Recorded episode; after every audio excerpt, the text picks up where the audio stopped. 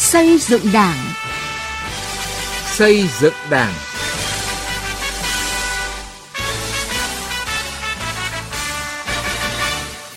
Kính chào quý vị và các bạn. Chương trình xây dựng Đảng hôm nay có những nội dung sau.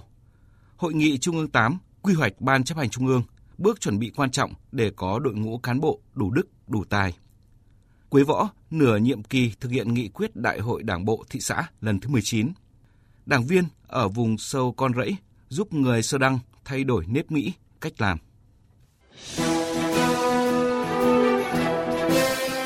Từ nghị quyết đến cuộc sống.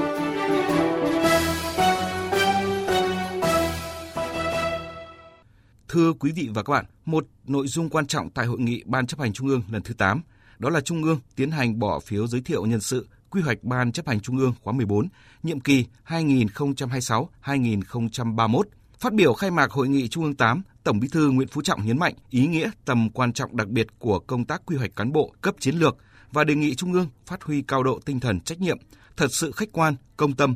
thể hiện chính kiến của mình đối với tờ trình và dự kiến quy hoạch Ban chấp hành Trung ương Đảng khóa 14. Cán bộ, đảng viên và nhân dân cho rằng việc lựa chọn giới thiệu nhân sự quy hoạch Ban chấp hành Trung ương khóa 14 trước hết phải coi trọng tiêu chuẩn về bản lĩnh chính trị, phẩm chất đạo đức, lối sống, ý thức tổ chức kỷ luật, sự gương mẫu. Đồng thời kỳ vọng đây là bước quan trọng chuẩn bị nguồn cán bộ cho nhiệm kỳ khóa 14 của Đảng. Ghi nhận của phóng viên Lại Hoa. Tháng 8 và tháng 9 vừa qua, các tỉnh thành ủy cùng các ban đảng, ban cán sự đảng, đảng đoàn, đảng ủy trực thuộc Trung ương đã triển khai quy trình giới thiệu quy hoạch Ban chấp hành Trung ương Đảng khóa 14. Sau quy trình 4 bước để lựa chọn giới thiệu nhân sự, nhiều phó bí thư chủ tịch các tỉnh cùng các thứ trưởng các bộ ban ngành được xác định đủ tiêu chuẩn điều kiện quy hoạch Ủy viên Trung ương Đảng khóa 14 trên cơ sở phát hiện giới thiệu của cấp ủy tổ chức đảng trong toàn hệ thống chính trị, Ban chỉ đạo xây dựng quy hoạch Ban chấp hành Trung ương, Bộ Chính trị, Ban Bí thư khóa 14, nhiệm kỳ 2026-2031 đã khẩn trương nghiêm túc phối hợp với các cơ quan chức năng ở Trung ương, ra soát thẩm định báo cáo Bộ Chính trị, xem xét cho định hướng hoàn thiện thêm một bước, dự kiến quy hoạch Ban chấp hành Trung ương Đảng khóa 14 để trình Trung ương cho ý kiến. Ủy viên Bộ Chính trị, Thường trực Ban Bí thư, trưởng Ban Tổ chức Trung ương Trương Thị Mai cho biết. Hội nghị lần thứ 8, Ban chấp hành Trung ương tiến hành lập công tác quy hoạch Ban chấp hành Trung ương Đảng khóa 14 và đến nay thì đã có hơn 200 hồ sơ đã được gửi về cho ban tổ chức, tổ giúp việc báo cáo Bộ Chính trị. Họp hội nghị lần thứ 8, Ban chấp hành Trung ương sẽ bỏ phiếu theo quy trình cho số mà dự kiến quy hoạch vào Ban chấp hành Trung ương khóa 14. Sau đó thì Bộ Chính trị trên cơ sở bỏ phiếu của Trung ương sẽ bỏ phiếu chính thức để phê duyệt danh sách quy hoạch Ban chấp hành Trung ương Đảng khóa 14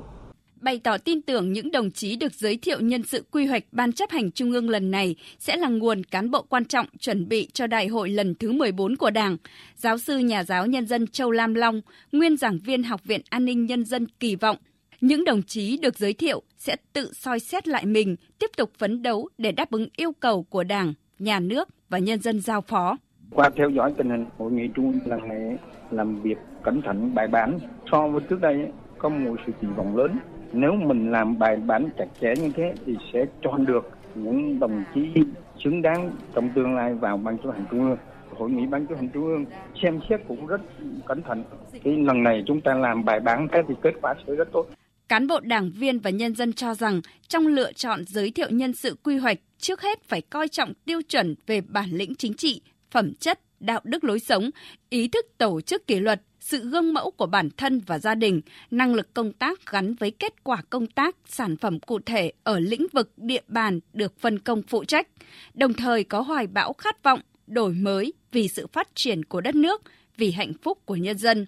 Ông Nguyễn Văn Ngọc, thành viên câu lạc bộ Thăng Long Hà Nội cho rằng. Để một con người tròn trị mà hôm nay đã vào đến cấp trung ương hoặc là sắp tới vào trung ương thì phải chọn người thực sự tài tài năng mới thay đổi được thời thế. Nhưng không có đạo đức thì cũng không toát được lên tài năng và không có đạo đức ấy, thì cũng không thể xứng đáng vào vị trí được. Trung ương cố tìm những người tài thực sự. Khi người ta có những cái động cơ đúng đắn thì chắc là họ sẽ thể hiện được cái tài năng đấy một trong những vấn đề quan trọng được Tổng Bí thư Nguyễn Phú Trọng nhấn mạnh tại nhiều hội nghị là phải giữ vững nguyên tắc phát huy dân chủ trong xem xét quyết định nhân sự quy hoạch, không vì số lượng mà hạ thấp tiêu chuẩn. Bên cạnh đó cũng cần có cơ chế kiểm tra kiểm soát, không để lọt những người có hạn chế khuyết điểm vào quy hoạch cấp chiến lược như suy thoái về tư tưởng chính trị, đạo đức lối sống, tự diễn biến, tự chuyển hóa, tham nhũng tiêu cực, cơ hội chính trị, su nịnh, chạy chức chạy quyền, tham vọng cá nhân, không trong sáng,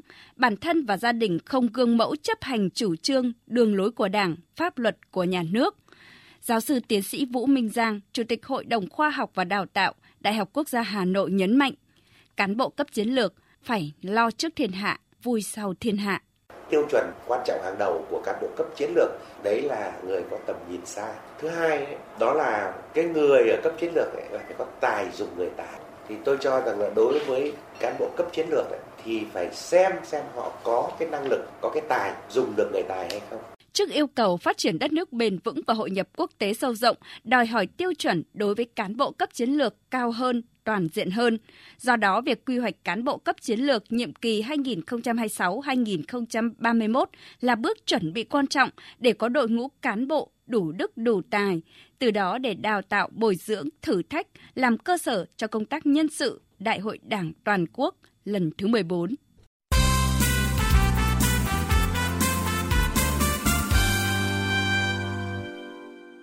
Thưa quý vị và các bạn, sau nửa nhiệm kỳ thực hiện nghị quyết Đại hội Đảng bộ thị xã lần thứ 19, nhiệm kỳ 2020-2025, Đảng bộ, chính quyền và nhân dân thị xã Quế Võ, tỉnh Bắc Ninh đã đạt được nhiều kết quả nổi bật trên các lĩnh vực. Đây là tiền đề quan trọng để Đảng bộ, thị xã lãnh đạo thực hiện hoàn thành toàn diện các chỉ tiêu, kế hoạch của cả nhiệm kỳ và giai đoạn tiếp theo. Về nội dung này, phóng viên Đài Tiếng Nói Việt Nam phỏng vấn ông Nguyễn Đức Lợi, Phó Bí thư Thường trực Thị ủy Quế Võ. Mời quý vị và các bạn cùng nghe. Nửa nhiệm kỳ qua, trong bối cảnh có nhiều thuận lợi, đan xen không ít những khó khăn, song thị xã Quế Võ đã hoàn thành nhiều mục tiêu mà nghị quyết đại hội Đảng bộ thị xã lần thứ 19 đề ra. Ông có thể chia sẻ gì về những kết quả này ạ? bám sát vào cái chủ đề của đại hội. Thị ủy thì cũng đã lãnh đạo, chỉ đạo, hoàn thành, thắng lợi các cái nhiệm vụ phát triển kinh tế xã hội. Thì đến nay được một nửa chặng đường thì nhiều cái mục tiêu ờ, chính trị lớn đã hoàn thành vượt mức kế hoạch đề ra. Đặc biệt là sự kiện ngày 13 tháng 2 năm 2023, Ủy ban Thường vụ Quốc hội đã ban hành nghị quyết về việc phê duyệt thành lập thị xã Quế Võ và các phường thuộc thị xã Quế Võ. Đây là sự kiện pháp lý chính trị rất là quan trọng đánh giá cái kết quả thực hiện nghị quyết đại hội dấu mốc lịch sử trong quá trình phát triển của thị xã Quế Võ. Trong cái nghị quyết đại hội đảng bộ Quế Võ lần thứ 19, chúng tôi cũng đặt ra 21 cái chỉ tiêu và đến nay nửa chặng đường thì cũng đã thực hiện được vượt và hoàn thành 9 chỉ tiêu. Phấn đấu đến hết nhiệm kỳ thì sẽ hoàn thành 21 chỉ tiêu. Có rất nhiều cái nhóm chỉ tiêu về phát triển kinh tế, về xây dựng đảng, hệ thống chính trị, nhóm chỉ tiêu về văn hóa xã hội, về môi trường, về công tác nội chính đạt. Để đạt được những kết quả như ông vừa cho biết thì ờ, Đảng bộ thị xã đã có những cái giải pháp nào trong lãnh đạo chỉ đạo điều hành và theo ông giải pháp nào là quan trọng nhất ạ?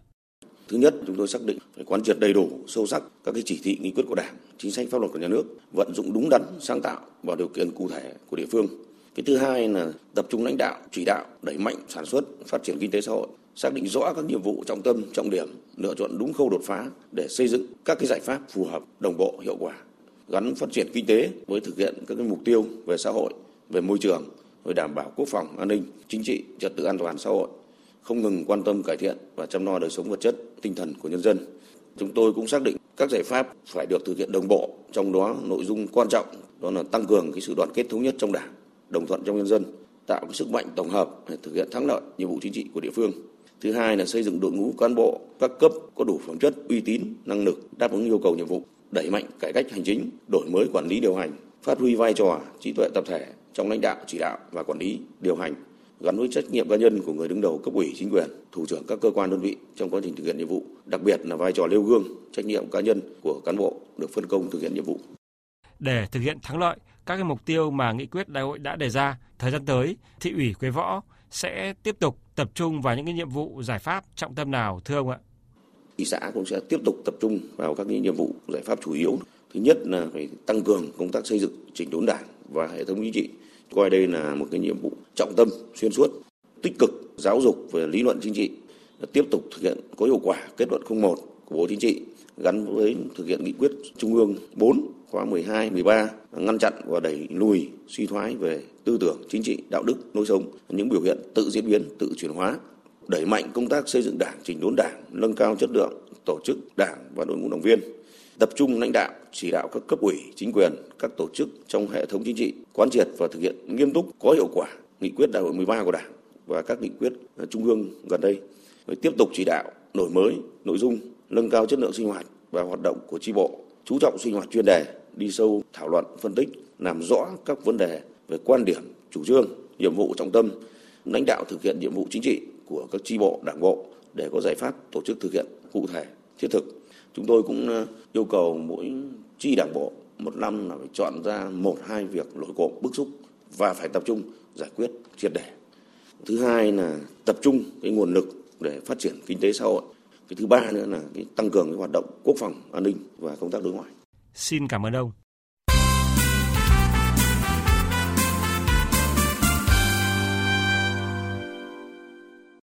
Thưa quý vị và các bạn, huyện Con Rẫy, tỉnh Con Tum có gần 67% dân số là đồng bào dân tộc thiểu số. Tại các xã vùng sâu trong huyện lao động sản xuất, cuộc sống của người dân còn nhiều hạn chế khó khăn. Cuộc vận động làm thay đổi nếp nghĩ cách làm của đồng bào dân tộc thiểu số, làm cho đồng bào dân tộc thiểu số vươn lên thoát nghèo bền vững do tỉnh ủy Con Tum chỉ đạo cách đây hơn 2 năm, được huyện ủy Con Rẫy triển khai thực hiện hiệu quả đã mang lại nhiều niềm vui cho bà con dân tộc thiểu số ở vùng sâu, vùng xa của huyện. Ghi nhận của phóng viên Khoa Điểm. Thôn Trăng Nó Con Bò Lo, xã Đắc Côi, huyện Con Rẫy, tỉnh Con Tum có 120 hộ, tất cả người dân đều là dân tộc thiểu số sơ đăng. Để giúp người dân trong thôn thay nếp nghĩ, đổi cách làm, vươn lên trong lao động sản xuất, tăng thu nhập, cải thiện cuộc sống, tri bộ thôn Trăng Nó Con Bò Lo xác định 21 đảng viên phải đi đầu nêu gương. Từ những mô hình phát triển kinh tế gia đình đạt kết quả tốt của đảng viên như sử dụng giống lúa mới, chăm sóc đúng kỹ thuật cho năng suất cao, thay thế cây sắn bằng cây cà phê, cao su, người dân trong thôn, nhất là 35 hộ thuộc diện nghèo, học tập làm theo. Chị Y Xanh, Chủ tịch Hội Liên hiệp Phụ nữ xã Đắc Côi, đảng viên sinh hoạt tại thôn Trăng Nó Con Blo cho biết.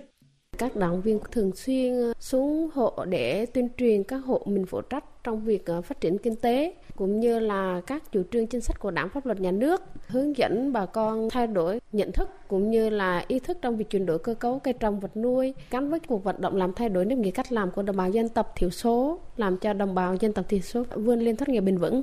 Đắc Côi là xã vùng sâu của huyện Con Rẫy với tổng dân số gần 3.400 người, trong đó dân tộc thiểu số Sơ Đăng chiếm tới 94%. Ông Trương Hồng Doanh, bí thư đảng ủy xã Đắc Côi cho biết, đến cuối năm 2022, xã còn tới 285 hộ nghèo, chiếm tỷ lệ trên 34% hộ dân. Xác định vai trò nêu gương của đảng viên, Đảng ủy xã Đắc Côi phân công nhiệm vụ cho 15 chi bộ và cụ thể tới 187 đảng viên của xã, trong đó đặc biệt chú trọng tới vai trò đầu tàu gương mẫu của những đảng viên người dân tộc thiểu số. Các đồng chí đảng viên đây luôn phát huy được cái tính tiền phong gương mẫu của người đảng viên triển khai cuộc vận động làm thay đổi nếp nghĩ cách làm, làm cho đồng bào dân tộc thiểu số vươn lên thoát nghèo bền vững. Trong những năm qua, các đồng chí đảng viên của các chi bộ nông thôn, mà đặc biệt là đảng viên người dân tộc thiểu số đã tổ chức tuyên truyền vận động bà con hưởng ứng tham gia tốt. Lan tỏa cuộc vận động làm thay đổi nếp nghĩ cách làm của đồng bào dân tộc thiểu số, làm cho đồng bào dân tộc thiểu số vươn lên thoát nghèo bền vững do tỉnh ủy Con Tum chỉ đạo. Huyện ủy Con Rẫy đã cụ thể hóa nội dung cuộc vận động và có nhiều giải pháp triển khai thực hiện. Tại 43 thôn dân tộc thiểu số, các đảng viên tập trung vận động, hướng dẫn hộ dân tộc thiểu số nghèo và cận nghèo sử dụng hiệu quả nguồn lực của gia đình, nguồn vốn vay để phát triển kinh tế, chi tiêu hợp lý để tích lũy vốn tái đầu tư sản xuất. Ông Nguyễn Văn Thủy, Phó Chủ tịch Ủy ban Nhân dân huyện Con Rẫy khẳng định cuộc vận động đã mang lại hiệu quả rõ nét trong phát triển kinh tế xã hội của địa phương thông qua việc triển khai thực hiện các mô hình sản xuất rồi lồng ghép thực hiện các cái chương trình mục tiêu quốc gia cho đồng bào nông thôn thiểu số đã tạo ra những cái chuyển biến rất rõ nét và cái hiệu quả trên thực tế đấy là đời sống và cái cách nghĩ của người đồng bào dân tộc thiểu số đã có những cái chuyển biến rất rõ nét. Theo ông Nguyễn Quang Thạch, Bí thư huyện ủy Con Rẫy, sau hơn 2 năm triển khai thực hiện, cuộc vận động làm thay đổi nếp nghĩ cách làm của đồng bào dân tộc thiểu số, làm cho đồng bào dân tộc thiểu số vươn lên thoát nghèo bền vững, đã có trên 30% hộ dân tộc thiểu số nghèo, cận nghèo trên địa bàn huyện thay đổi nếp nghĩ, bỏ dần thủ tục lạc hậu, không trông chờ ỷ lại vào sự giúp đỡ của nhà nước, tự lực vươn lên thoát nghèo bền vững. Trên 39% số hộ biết áp dụng khoa học kỹ thuật vào sản xuất, lựa chọn giống cây trồng, vật nuôi có giá trị kinh tế cao, phù hợp. Gần 17% số hộ có đời sống vật chất, tinh thần được cải thiện, có mức thu nhập cao hơn mức thu nhập trung bình của người dân tộc thiểu số trong huyện. Chương trình xây dựng Đảng hôm nay xin dừng tại đây. Xin chào và hẹn gặp lại quý vị trong các chương trình sau.